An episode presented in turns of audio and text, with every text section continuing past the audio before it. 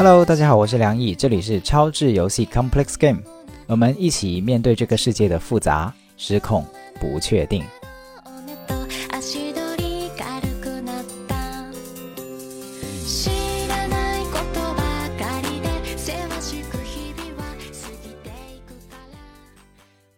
今天会跟大家讲两本书，两本都是日本人写的书，但是我觉得蛮有前瞻性的，很有意思的两本书。一本是叫《北欧自由生活意见》，它是由日本著名的畅销书作家叫本田直之写的。然后另一本是日本著名的文化观察学者叫三浦展，他写的一本叫《第四消费时代》。那这两本书都是写在2012年的，用现在的时间往回算就是10年前的书了，但是我觉得很有前瞻性，所以这期节目我觉得可以分别的拿出来跟大家去分享。本田直之的这本《北欧自由生活意见》，它写的比较接近畅销书一点，比较简单好读，非常薄所以我甚至都觉得可能你听完我这期不太需要去买来看。那相对来说山浦展这本第四消费时代，他写的学术化一点点，但是也其实很好读，所以两本都是不厚的书，但是我觉得非常有意思，所以这期节目就分享给大家。那我们不妨先从三浦展这本第四消费时代开始讲起。我觉得很有意思的一个地方就是，现在我们不断的有一些声音会批判消费主义就是买东西剁手，然后在消费的过程中慢慢的没有感受到意义感，或者说越来越觉得这种不断的去消费，它跟我们的精神富足它不完全的能等同起来，我们并不能从这个单纯的消费动作中直接的购买到精神的富足以及生活的幸福。我们是从这个角度来去批判消费主义的。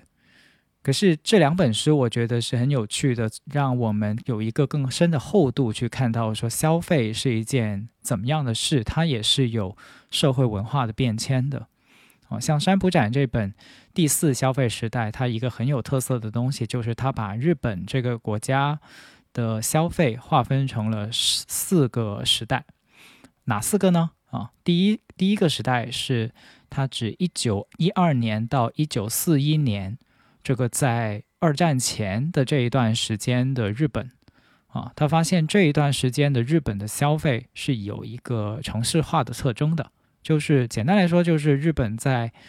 这个1912年之前其实不是一个富裕的国家，然后也城市化程度非常非常低，是大概在1912年前后，因为在战争里面，像甲午战争里面打赢了中国，所以获得了一些战争的就暴发户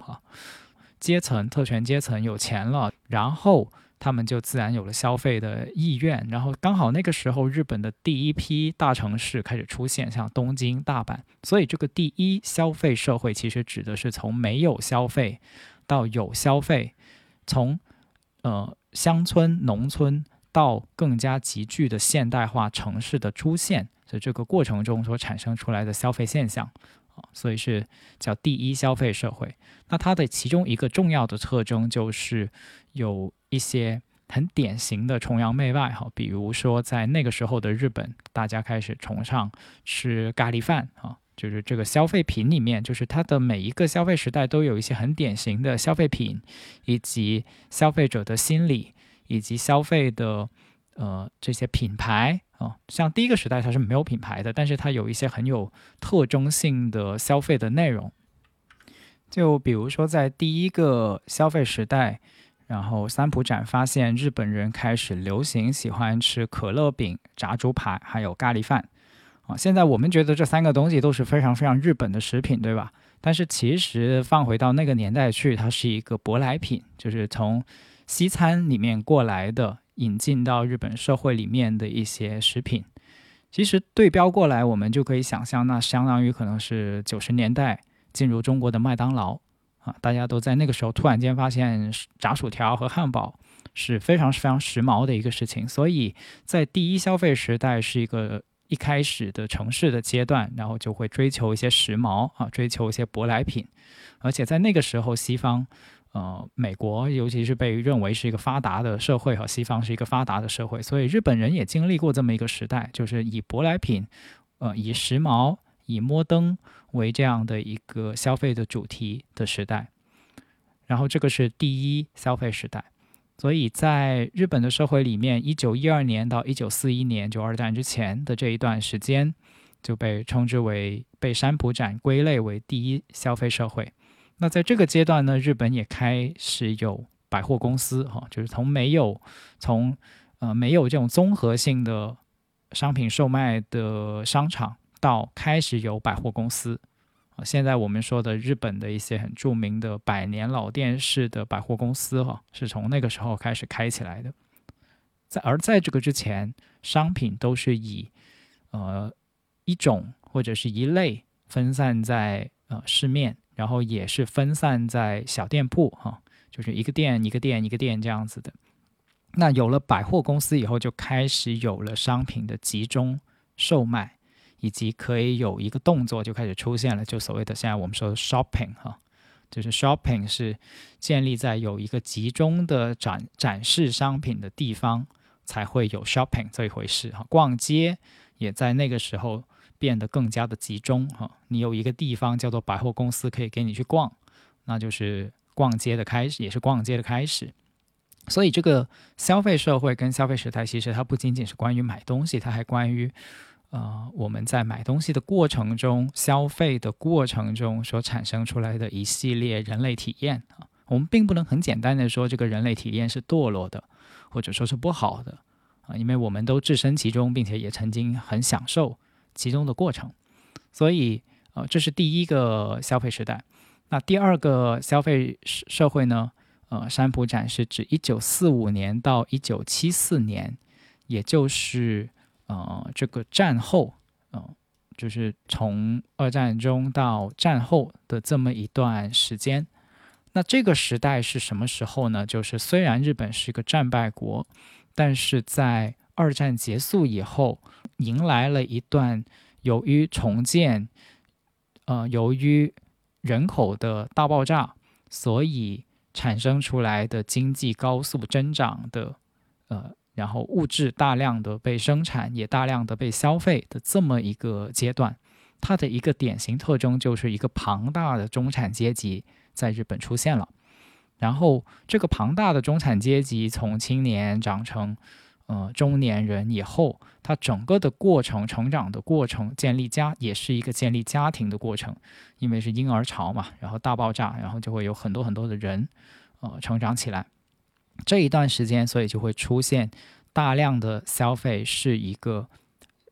山浦展称之为你有我有就比如说每一家都会想要什么，都会想要买彩电，都会想要买私家车，都会想要买冰箱，都会想要买各种各样的电器以及这种机械类的消费品要把全部的家里的家庭家务活尽量的都变成这种能够用机器去解决，能够就是现在我们说的提升生活质量就是这种几大件所谓三大件或者四大件在家庭里面这种大件的消费品，就是这个时代最主要的消费特征。那它还有一个很重要的特征，就是因为是人，所谓叫人有我有，就是别人买什么我就跟着买什么，比如别人买丰田汽车，那我也买丰田汽车。所以它是一种 你不能简单把它说成攀比，就是一种集体的价值观。它用今天的角度来说当然是攀比的，同时它是跟风的。就是如果举个例子，一个明星去当红的明星去卖一个丰田的汽车，那可能整个社会就掀起一个每个人都要买一台这样的丰田汽车的热潮。就它是一种大众化的消费的方向，就大家很想要一些一样的东西。那这一点跟下一个消费时代，就是所谓第三消费社会，第三消费时代，山浦展把它定义在1975年到2004年之间的这么一个时代的消费特征就截然相反的。第三消费时代的它的特征是以从家庭到个人，就是更重视这个我买这个东西不是为我的家去买的，是为我自己去买的。所以在这个时代它有一些社会学的特征的就是在这个年代，因为1975年经历的一个节点，为什么会定在1975年呢？是因为那是一个石油危机，然后日本开始经历泡沫经济，开始有金融的破产的这么一个时候。那这个时候产生出来的最重要的社会变革就是贫富差距开始拉大。那上一个时代呢，是大量的人出来，然后大量的人又成为一个相对平等的中产阶级，但是在1975年以后，因为各种的金融危机、石油危机等等，它不是单纯的让日本社会去衰落，而是说更重要的是它的贫富差距拉大了。那在拉大以后呢，就会出现一种情况，就是因为也有了一些基础了，上一个时代家庭的大件也开始买够了，然后就会开始进入一个更个人主义、更私有主义的一种消费主张，就是我希望我买的车是跟别人不一样的，我希望我买的电器、我买的衣服它是很个性化的，我要突出我跟别人不一样啊，它是这样的一种个性化的消费主张。这里面也产生出来一个量变到质变，因为一个家庭可能它从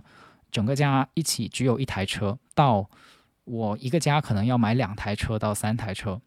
每个人一台。那每个人一台或者是这种第二台车，它的需求就不是从没有车到有车，而是说我需要第二台车是能体现我的个性化的，我能体现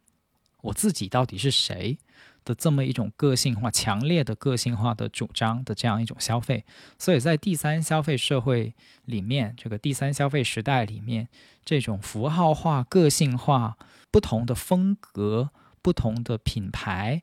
大量的品牌开始出现，就不只有1-2个占有主导地位的品牌，可能是大量的这种看起来像是小众的品牌也开始出现。消费是一个个性化的主张，就成为了一个第三消费社会的特征。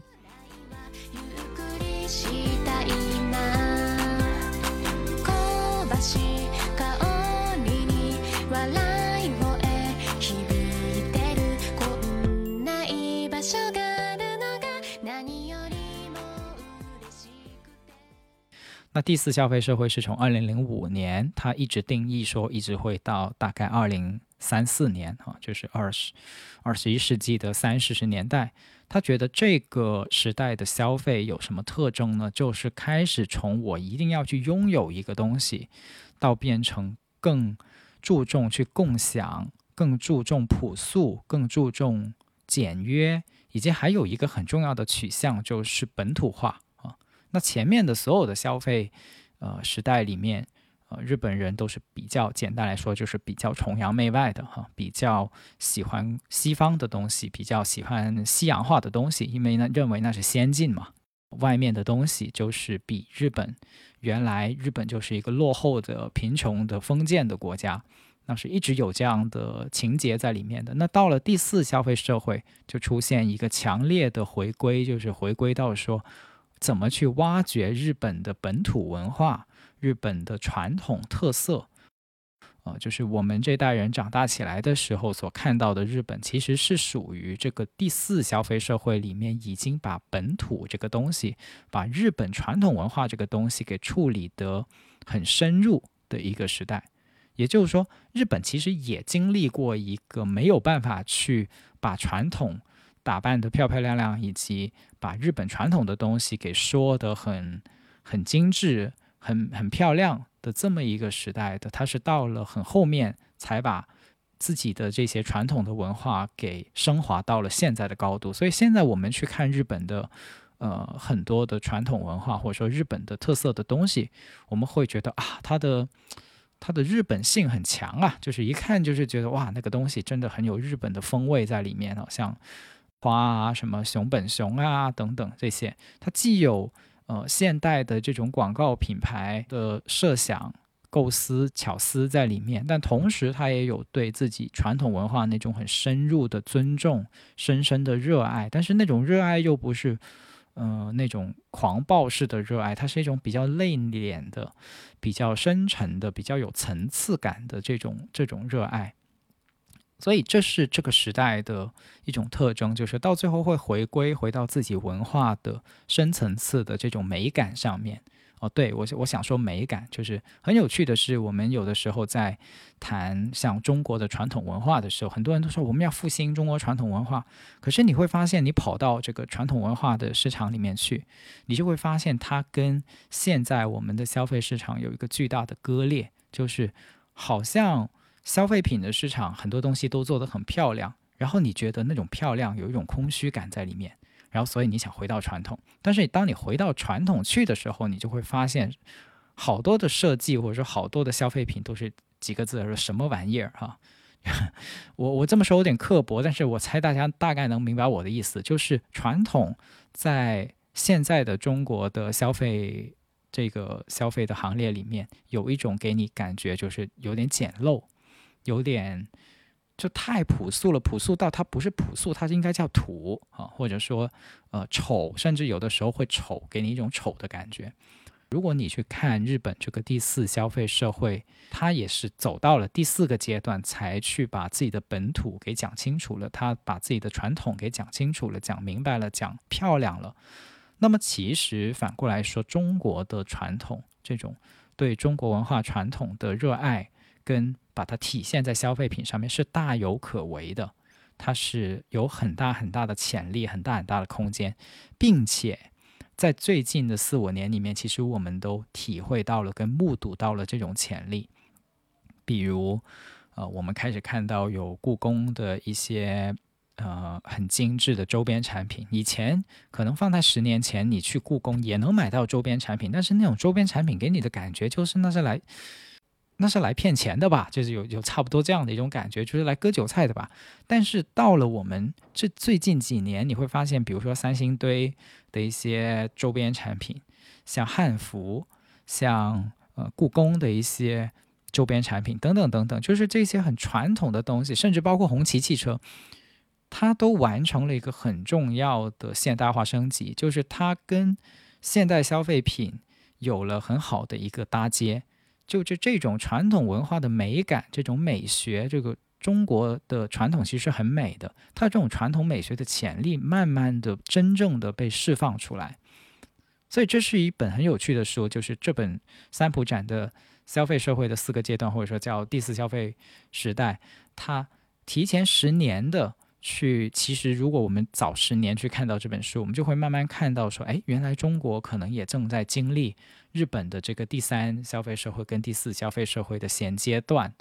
的这么一个过程。那日本从第3消费社会到第4消费社会，它有一个什么样的标志性的转型的品牌呢？就是无印良品。无印良品过去几年或者过去10年在中国有多火，大家就能理解了哈。无印良品就是代表着日本人的消费从一个很需要个性化，个性化就是把各种各样的符号往自己身上贴，简单粗暴来理解的话，把各种各样的符号往自己身上贴，显得与众不同，到我不再需要给自己贴符号。你想一下，为什么不再需要给自己贴符号？是因为恰恰是因为你意识到自己是独一无二的，并不需要穿一个高跟鞋，或者是戴一个什么品牌的戒指，穿一个什么奢侈品品牌的衣服来去定义自己是什么样的个性群体，不需要了。当你的内心真正的富足了，你认可自己了，接纳自己了，跟自己和解了，拥有了一个很高的自尊的水平，你会发现我穿白 T 恤，我最喜欢穿的就是纯白的 T 恤这种风格你会发现在什么人身上最多？像乔布斯，对吧？阿隆马斯克，就是这些现在我们认为很酷的社会精英，他们已经不再是那种什么打耳钉、戴耳环，不是了，他们都穿最简单的衣服。他们有一个叫做无品牌的倾向，就是我不要什么品牌，我不要这个品牌把 logo 印在我的身上去彰显我自己，不需要了。因为自己认可了自己的独特性，所以在外在的这些穿戴啊、使用啊、日用啊上面就不再需要追求个性化跟品牌化了。但是这并不意味着不需要品牌像无印良品，它就是捕捉到了这个趋势，无印良品嘛。大家想一下，这个名字起得多妙啊！没有一个印章，没有一个 logo， 但是同时又意味着它是良品，就是好的商品，它能够满足你的需要，并且它其实它是有独特的风格在里面的，就是它有很强的禅意。如果大家去看无印良品自己的一些品牌手册，或者说一些品牌的自我介绍，你会发现就是它很强烈的把空白这个很带有禅意的概念灌注在自己的产品风格跟设计风格里面。那这个禅意的背后其实就是承载着刚才我们说的对自我认知的这个进步，就进步到我不需要再去彰显自己了，我知道我自己是谁，我知道我自己很厉害，我知道我自己可以在社会上面跟每一个人都平起平坐，所以我不需要这种让自己变成一个特权阶层，或者说变成一个特立独行的人的这样的一些消费品，我用普通的东西就好了。所以第四阶段用的普通，它跟第一第二时代的这种普通它是不一样的。像第二时代的普通，那是这是我拥有的第一个电视机，所以它普通也没关系啊，它普不普通没关系，只要有就好了。这个普通是普通也没关系，从无到有的一个普通。但是到了第四消费时代的普通，那就是心境的富足，灵魂的精神层面的富足所带来的一种无所谓。但也有一种可能就是这个时代，因为有人说可是我了解到的日本没有这么积极啊，他们好多人都选择躺平，他们的社会结构开始老龄化，然后整个社会变得很辛苦啊，大家的工作压力都很大。是，的确是。所以在第四消费时代也有一个叫清心寡欲的这么一个过程，就是从那种追逐我要去攒钱，我要去买好吃的，我要住好大的房子，从这种物质欲望的强盛所推动的这种幸福观，慢慢的转向一种更加节俭的，更加内敛的，更加你也可以说是消极的或者不进取的，这种没有什么欲望的低欲望的这样的一种意识形态所代表的消费趋向。它也会消费，重点是不要以为人躺平了，人消极了，他就不会消费，不是的，他只是消费的风格改换了。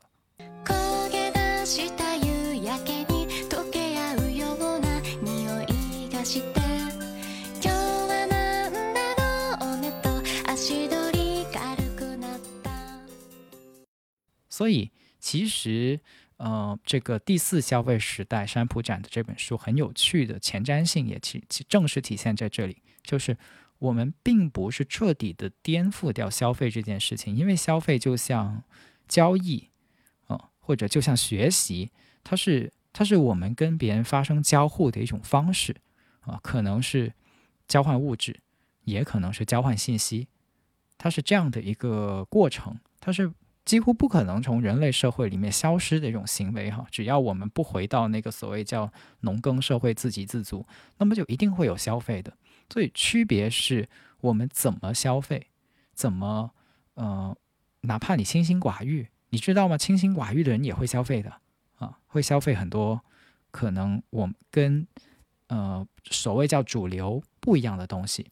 所以这个第一、第二、第三、第四消费社会，其实它是呈现山浦展是想呈现说，当社会的背景不一样，当社会的文化风气、文化潮流包括人口的特征、阶级的这些变化，都会对整个社会的一些消费方向，或者是大家心目中的消费的意愿跟取向、消费的心态产生很巨大的影响。那当然它不是想要概括所有人的消费方向，因为这种概括力其实它更多的体现在作为一个我们所谓叫 ideal type， 就是原型那日本社会里面有没有人是想做暴发户呢？想去买奢侈品？当然也有啊，对吧？他想表达的不是说每个人都是这样选择的，他想表达的是每个时代可能有一些占据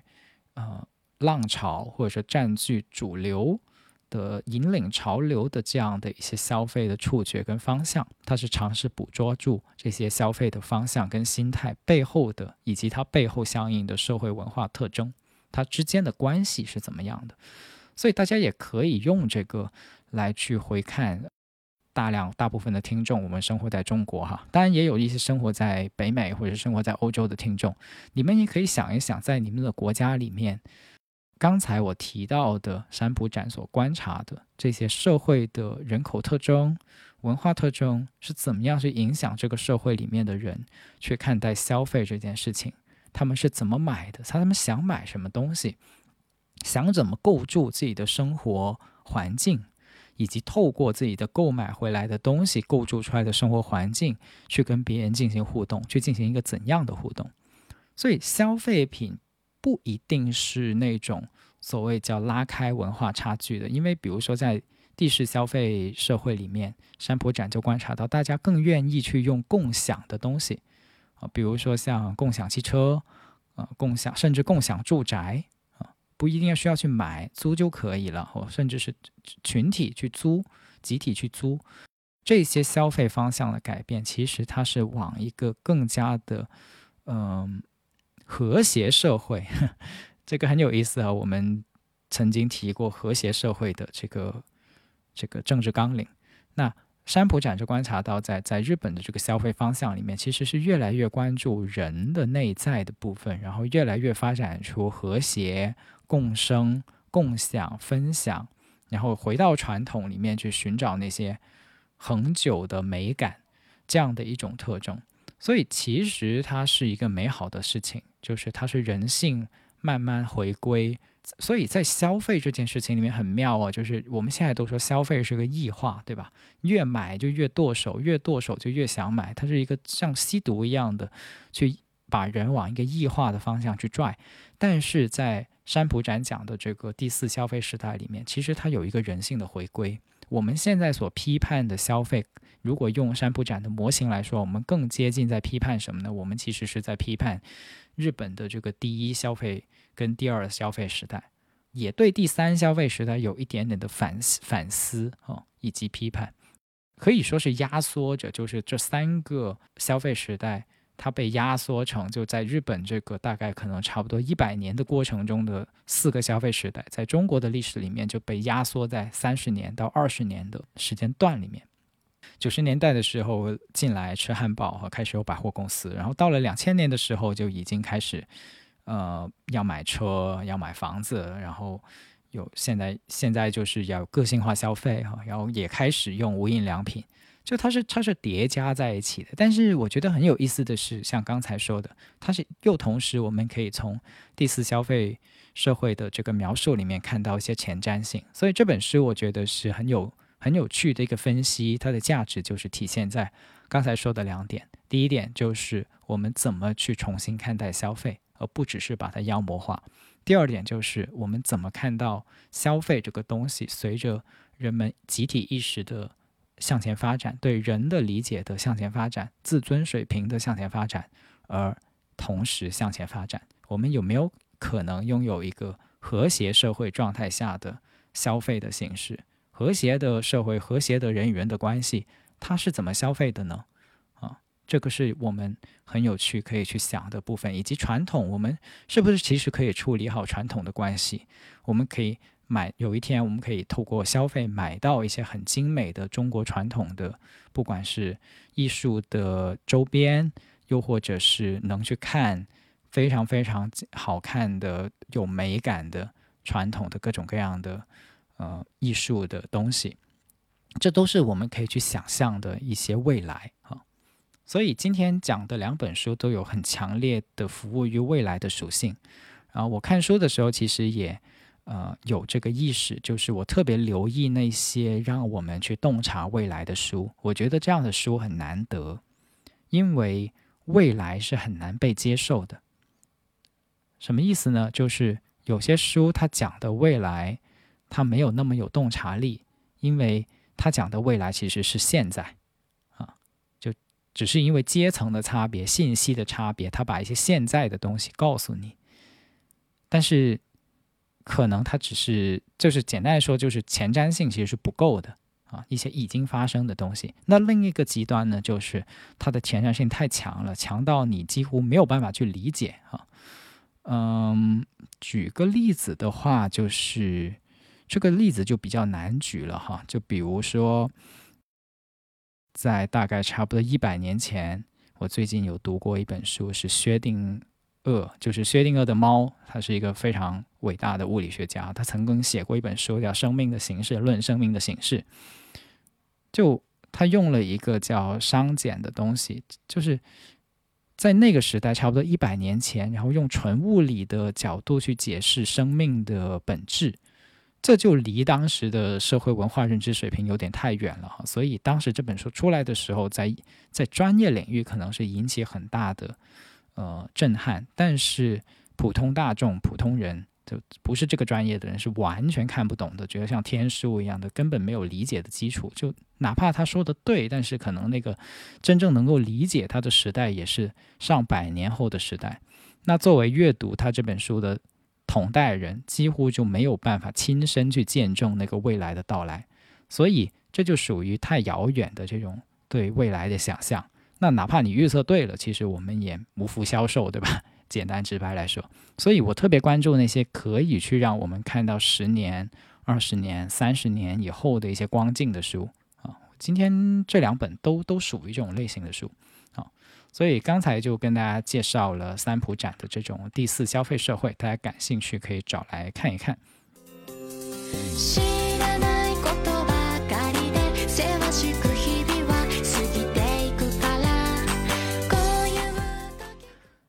那第二本想讲的呢是本田直之的这本《北欧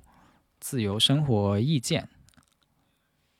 这本书很有趣，也是我一开始的时候，我其实是冲着北欧这2个字去买回来的，就我以为它会讲很多北欧的东西，但是看完它是一本小说，非常好看，就是很容易读，确切的说是。那我就发现它其实不是太在讲北欧，它都在讲的其实是日本。它是以一个把北欧作为他者的这样的一个角度去跟日本人说，你们可以想一下怎么样去学北欧人生活。所以北欧人是不是真的这样生活呢？我是打个问号的。但是就有点像什么，有点像10年前、20年前跟中国人说，哎呀，这个外国人就这么生活的啊，你们看一看啊，你们是怎么活的，他们是怎么活的啊，别人活得多么自由自在，那我们就给大家对比一下这个为什么你们活得那么的憋屈，为什么你们活得那么的纠结焦虑啊？但是北欧人就活得那么的，西方人外国人就活得那么的自由，就大概是类似这样的一种写作手法。我必须说它是带有很强烈的写作意图在里面的。就现在可能有些人一听这个就觉得，哎呀，这个有什么了不起啊？外国月亮特别圆嘛，不要崇洋媚外哈。但是我还是那句话，觉得它只是一种写作手法。你甚至可以把它称之为X 生活方式是怎样的 ，Y 生活方式是怎样的。它只是想告诉你一个另外的想象哈，一个另外的世界或者另外一种活法。他把另外一种活法给说出来，然后套了一个北欧的名字或者北欧的想象在里面，为了这个书比较好卖，为了日本人比较好接受，就用了这样的方式，大家就不要介意了。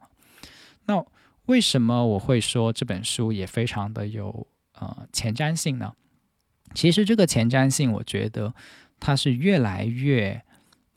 被呈现出来，就是他在10年前所说的这些话，其实现在放在比较前沿的一些可能比如说播客节目或者说一些大众媒体里面已经越来越经常的被提及到了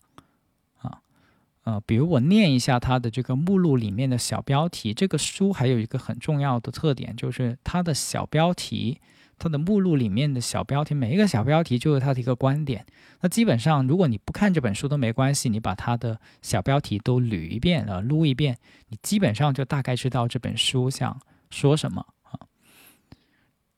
那所以我就简单念一念他这个目录给大家听。序言：为什么生活富足的日本人并不觉得自己幸福？ Chapter 1， 第一章：秉持旧时的价值观不会得到幸福。从物质中获取幸福的时代已经结束，从加法时代来到减法时代。北欧国家位居世界幸福指数排行榜榜首的理由。日本如此富足，为何却屈居幸福排行榜第81位？为什么要向食草族学习？你得过消费传染病吗？能做好自我管理的人更容易提高幸福指数。不被常识所束缚，感受幸福需要自由。尝试工作与生活泾渭分明的双重生活。降低满足的阈值，只选择自己需要的东西。新幸福的10个条件。从平衡工作与生活到开心工作、快乐生活。第2章，想要自由生活就得做出改变。从例行节约变为主动选择简朴。拥有金钱还是拥有时间？与其追逐地位的提升，不如追求自由。与其在一流企业就职，不如从事自由职业。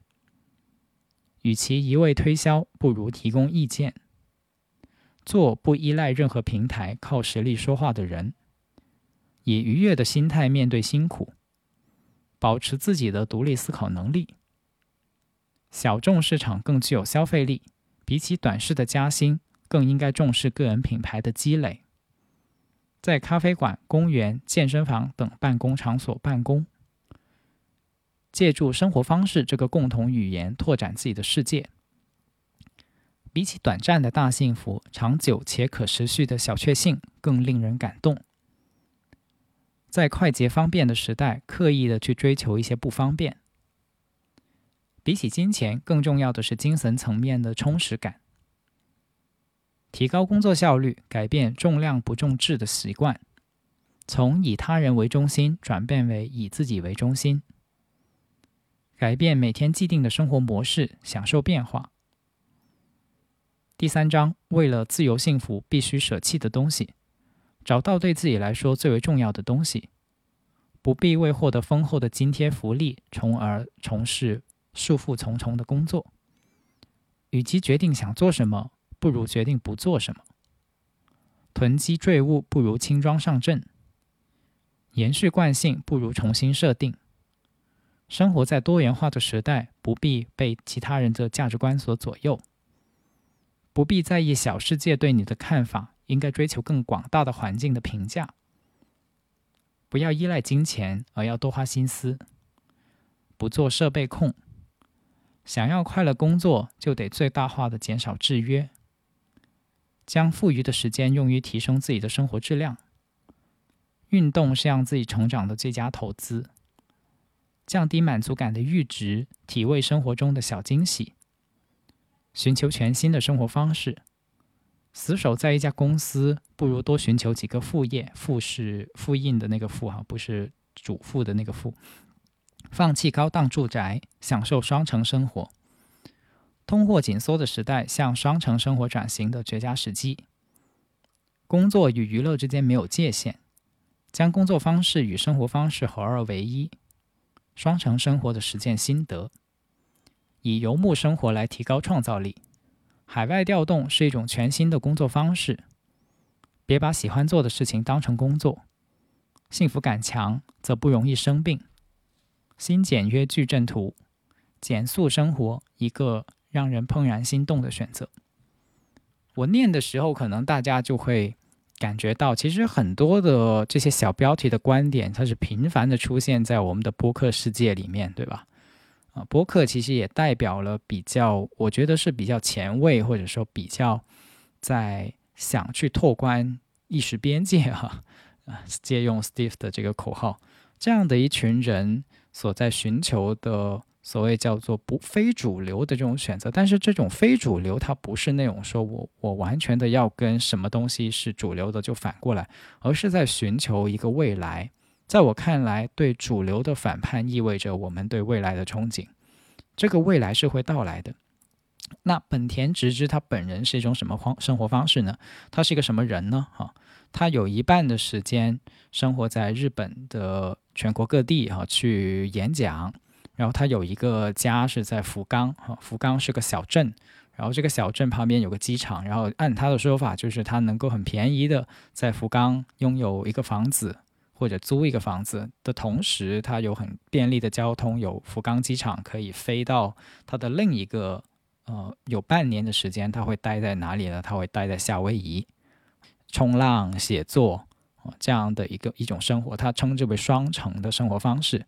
所以你看，他是2012年写这本书，而据他自己所说，他是从2004年开始寻求要有这种双城的生活。他的出发点是什么呢？他的出发点就是他认为，当时他看到大量的他的同龄人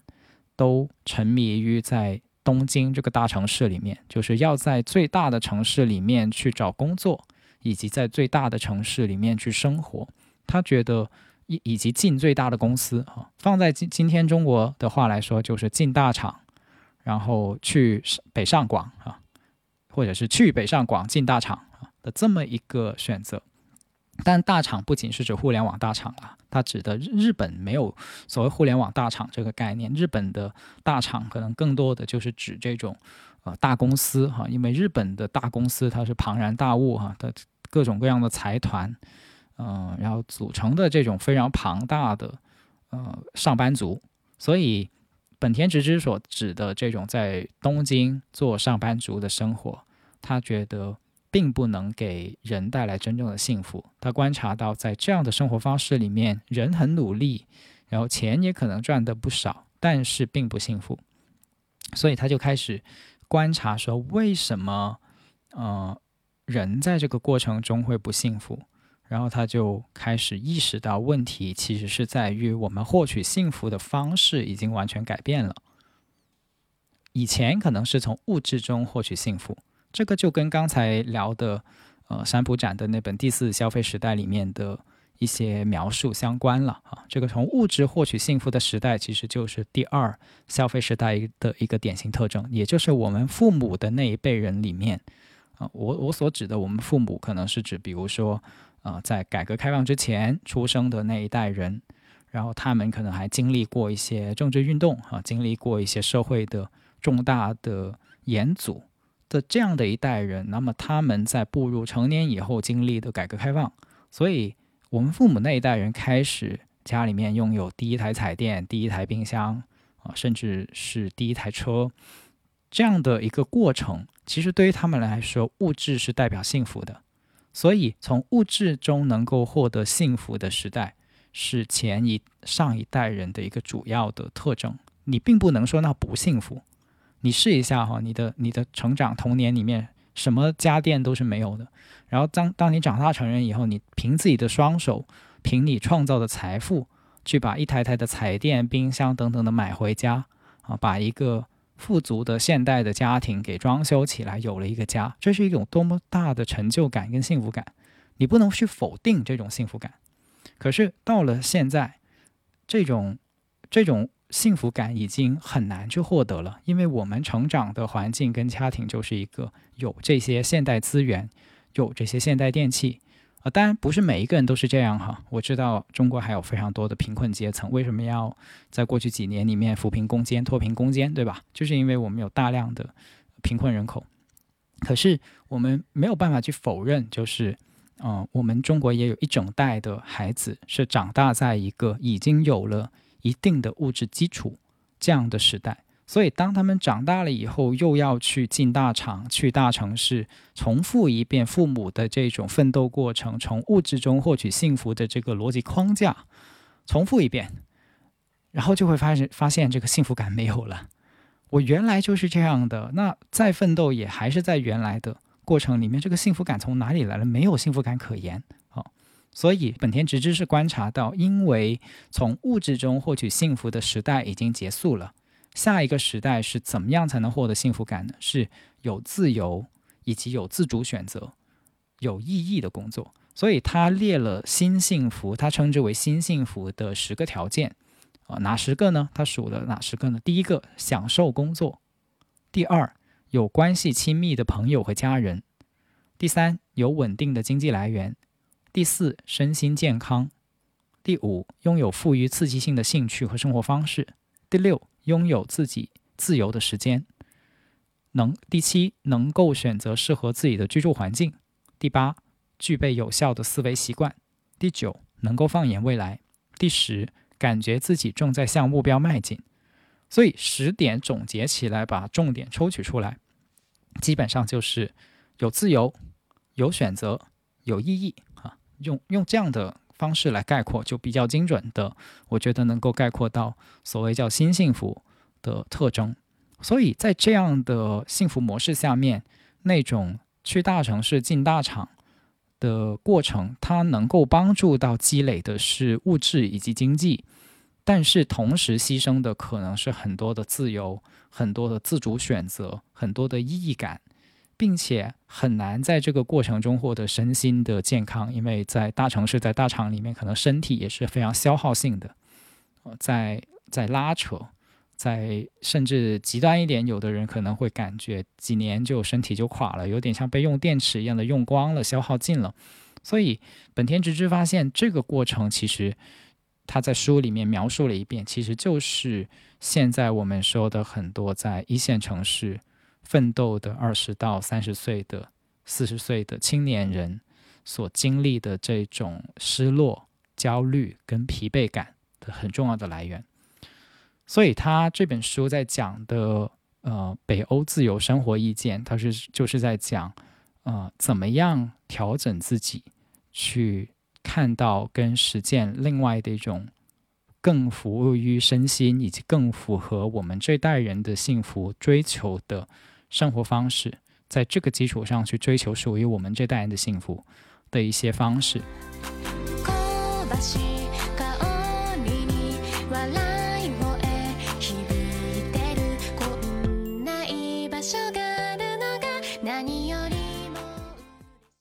刚才说本田直之他在2个城市夏威夷以及日本全国去，他是一个畅销书作家，以及他也同时是一个红酒的品鉴师他有很多关于红酒的研究学问听起来有点像我不得不承认这听起来有一点点的玩票的意味，可是他真的是一个成功的畅销书作家，所以你没有办法说这个人是没有把自己的生活经营好，这个绝对不是，他把自己的生活经营得非常漂亮。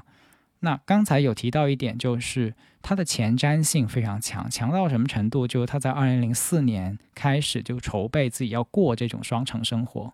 所以是在千禧年以后，他就观察到了日本社会这个问题，以及自己如果要选在东京、大阪这些城市去工作会产生出来的问题。他花了一些时间去准备，据他自己所说，花了很长的时间去准备最后达成的双城生活，就是刚才我们说的一半在夏威夷，一半在日本的福冈的这样的一种模式。所以这本书并不是教大家说好，现在把大城市的一线工作辞掉一线大城市的大厂辞掉，然后马上去搬到什么小镇，然后开始去过另一种生活，搬到云南大理。不是，他不是在做这种简单的建议，他也是有准备的，他准备了差不多10年的时间。然后以及他在这本书里面我觉得没有讲得很系统，也没有讲得很细致，但是勾勒出来了一个，就是如果要活在这样的生活模式下，那么有很多的东西是要改变的，尤其是如果你还带着我们上一代父母的一些工作习惯或者是对生活的理解的话，那么反而就会成为这种新的生活方式的制约。所以他是把这些新的就所谓新意思就是刚才我说的重视选择、重视自由、重视意义感的生活方式给勾勒出来，就他到底要怎么样才能活出来这样的生活方式，所以他就有一些描述。然后你会发现很有趣，就它的前瞻性，比如说他在那个时候2012年写这本书的时候，他就已经在提到说要有远程工作的能力这个远程工作指的就是他会介绍到自己怎么样去有一整套的电脑软件，像什么 Dropbox 这些 Evernote 来保证他不管是在夏威夷还是在日本本土都能够上网，以及上网的过程中能够跟客户沟通，或者是跟他的对接人去沟通，能够开会。这不就是现在我们在后疫情时代说的线上工作吗？在家办公吗？啊，他那个时候就已经意识到了，你要过一种自由的生活，你要能够随时移动到一个地方去，也能办公，然后不上班，就是不过这种朝九晚五通勤的生活，那的确是需要一些调整的，不管是设备上的调整还是习惯上的调整，他都有这样的一些调整前瞻性去做了。那是在2012年啊，同学们，也就是说那个时候还没有微信，甚至 Twitter 可能刚刚出来，然后 Facebook 也刚刚出来，就是他就已经预见到了。所以有的时候我觉得很有趣，就是我观察像这种具有前瞻性的人，我不全是像本田直之，我不全是在看他告诉我什么，我是想去回过头来看，如果我自己回到本田直之所在的2004年2007年，我能不能够想象出像本田直之那样子，在那样的环境里面就想象出了一个要移动办公的双城生活的未来。我觉得这是我们去想象未来的时候很重要的一件事情，就是我们不是要听别人怎么说，我们不仅是听别人怎么预测未来，而是想去看那些能预测未来的人，他们是怎么去思考的，他们是怎么在当时的很有限的信息，很封闭，或者是甚至用现在的角度看起来很落后很保守的情况下，就已经一眼的看穿了未来。我觉得这是一个很有趣的能力，也是我一直在观察的部分。但是这个东西当然不好说，就是他说他是怎么做到的，这个很难三言两语去把它概括出来，但是我觉得这是一个很有趣的角度。所以有人说过一句话我非常非常认同，就是他是说，你不要去听孔子给你说的道理，而要看孔子在他的时代他提出了这样的道理。很多人比如说鲁迅也是，就去读孔子去读鲁迅，就是听他们那个时候说的话，然后把他们那个时候说的话搬到现在的语境里面或者是社会环境里面去看，哦，这个东西有道理，或者这个东西落后。我觉得这固然是一种阅读的方式，或者是运用跟先贤跟古人对话的方式，但是我们得回到孔子所处的时代，回到鲁迅先生所处的时代，去看他在那个语境下他做了孔子的动作。那孔子在现在我们的时代他会怎么做呢？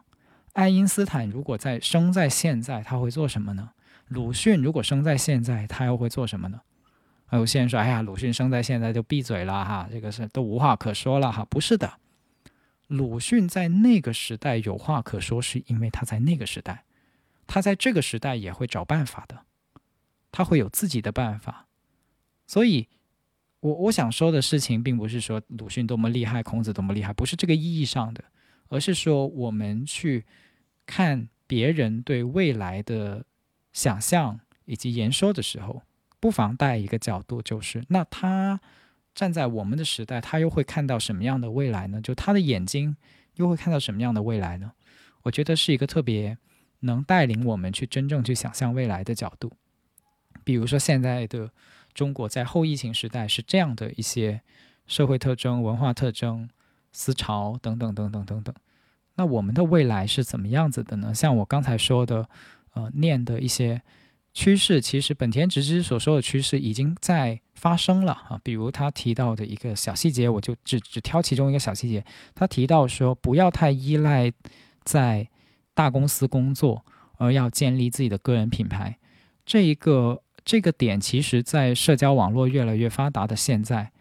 就越来越凸显出来了，就所谓叫个人 IP， 或者说叫做说，就是会发现有一些人他的职场实力或者说能力其实是依附在他的平台里面的，他以为自己很了不起或者以为自己很厉害，但是他没有意识到自己的能力的很大一部分来源其实不是他自己，而是这个平台给赋予的，就是这个大公司，他背后这个大公司给他的，所以他反而没有办法在离开这个大公司以后去释放出他的所谓的实力，因为这个实力可能从来没有过。这个现象非常频繁的出现在一些从大公司的中层领导里面，跳出来去创业或者说去干一个小公司的职务，就经常性的就会发现好像有点货不对版啊，或者说，所以我不觉得他们是故意的欺骗啊，如果有欺骗，那也是连自己都骗了自己。这是一个很有趣的现象，就本田直之想透过这一点去告诉大家，就是未来会是一个更加不是透过大公司去组织的生产方式，可能是会有更多的平台，每个人都有更多的发声的机会，所以建立自己的个人影响力，建立自己的个人品牌是一个未来的趋势。那当时它是现代未来趋势，对吧？2012年的时候是说是未来趋势，那现在就已经是非常的流行，以及整套的方法论都在很多的互联网也好，或者说很多的前瞻性的文章或播客里面都有提及。所以这是我觉得是很有趣的一些关于本田直之的北欧自由生活意见的这样的一些观察，跟大家分享。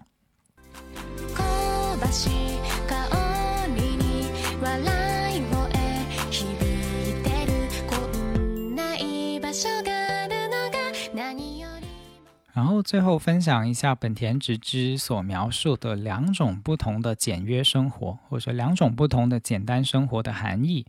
他自己是拿日本的简单生活去对比北欧的简单生活的，但是大家就像我最初说的，大家也就把它做一个对比就算了，它并不带有很强烈的意味。就是这种国别文民族到底跪舔不跪舔的这样的一种含义，这是没有的。它只是作为原型去进行一个论述。他说日本的简单生活等于什么呢？等于节约和忍耐。但是这种节约和忍耐，以节约和忍耐为本质的简单生活，它其实是过得不开心的，因为节约，因为忍耐，也同时没有梦想，也缺乏感动。所以这种简单生活，以节约为忍耐为核心方法论的简单生活，它在精神层面是朴素的，或者说在精神层面是比较空虚的，是透过忍耐去换取一些物质。而北欧的简单生活呢，它的核心是选择，所以这种简单生活是因为在精神层面很富足了，所以不需要去选择在物质上进行不断的堆叠，由此而来的简单生活。因为我选择，他有一句话很重要，他就说北欧人有一个特点，就是觉得这样就够了，这样就够了。这句这样就够了，他说的其实不是一种沮丧的挫败，而是一种非常主动的选择。那这种主动选择的背后，其实是有一个丰富的富足的精神层面去做支撑的，它是一种满足度很高，以及与物质相比更重视体验的这样的一种生活方式。也就是说，他的幸福以及幸福的观念是建立在一个以精神层面的富足、自主的选择、重视体验、重视意义感、充实的内心这样的过程去实现的简单生活。那这一点又可以给大家回顾到，或者对应到前面说的第四消费时代所描绘的那种精神富足。所以很有趣，就是同样一本2012年出来的书，山浦展是在描述日本人怎么的去向这种内在富足，然后外在简约的生活方式去迈进，而本田直之是用对比的方式去鼓励更多的日本人去选择过这种精神层面富足，然后自主选择度高，重视体验，不再是那种厉行节俭节约，但是因此不开心，因此没有了梦想，因此缺乏感动的这样的一种生活。所以两本书对照起来看，我觉得特别有意思。所以这期节目就是想把这两本书介绍给大家，然后也希望透过这个分享能够启发到大家对可能是当下的中国社会的未来有一些理解和想象，对自己的生活选择有一些启发，并不是一定要买或者一定不能买才叫做过得有意义或者过得没有意义。好啦，那这期节目就暂时聊到这里。有什么我非常欢迎大家在评论区跟我继续对话，或者是把你的心得体会也说出来。再重复一遍，就是这期节目并不是一个指导别人去怎么活的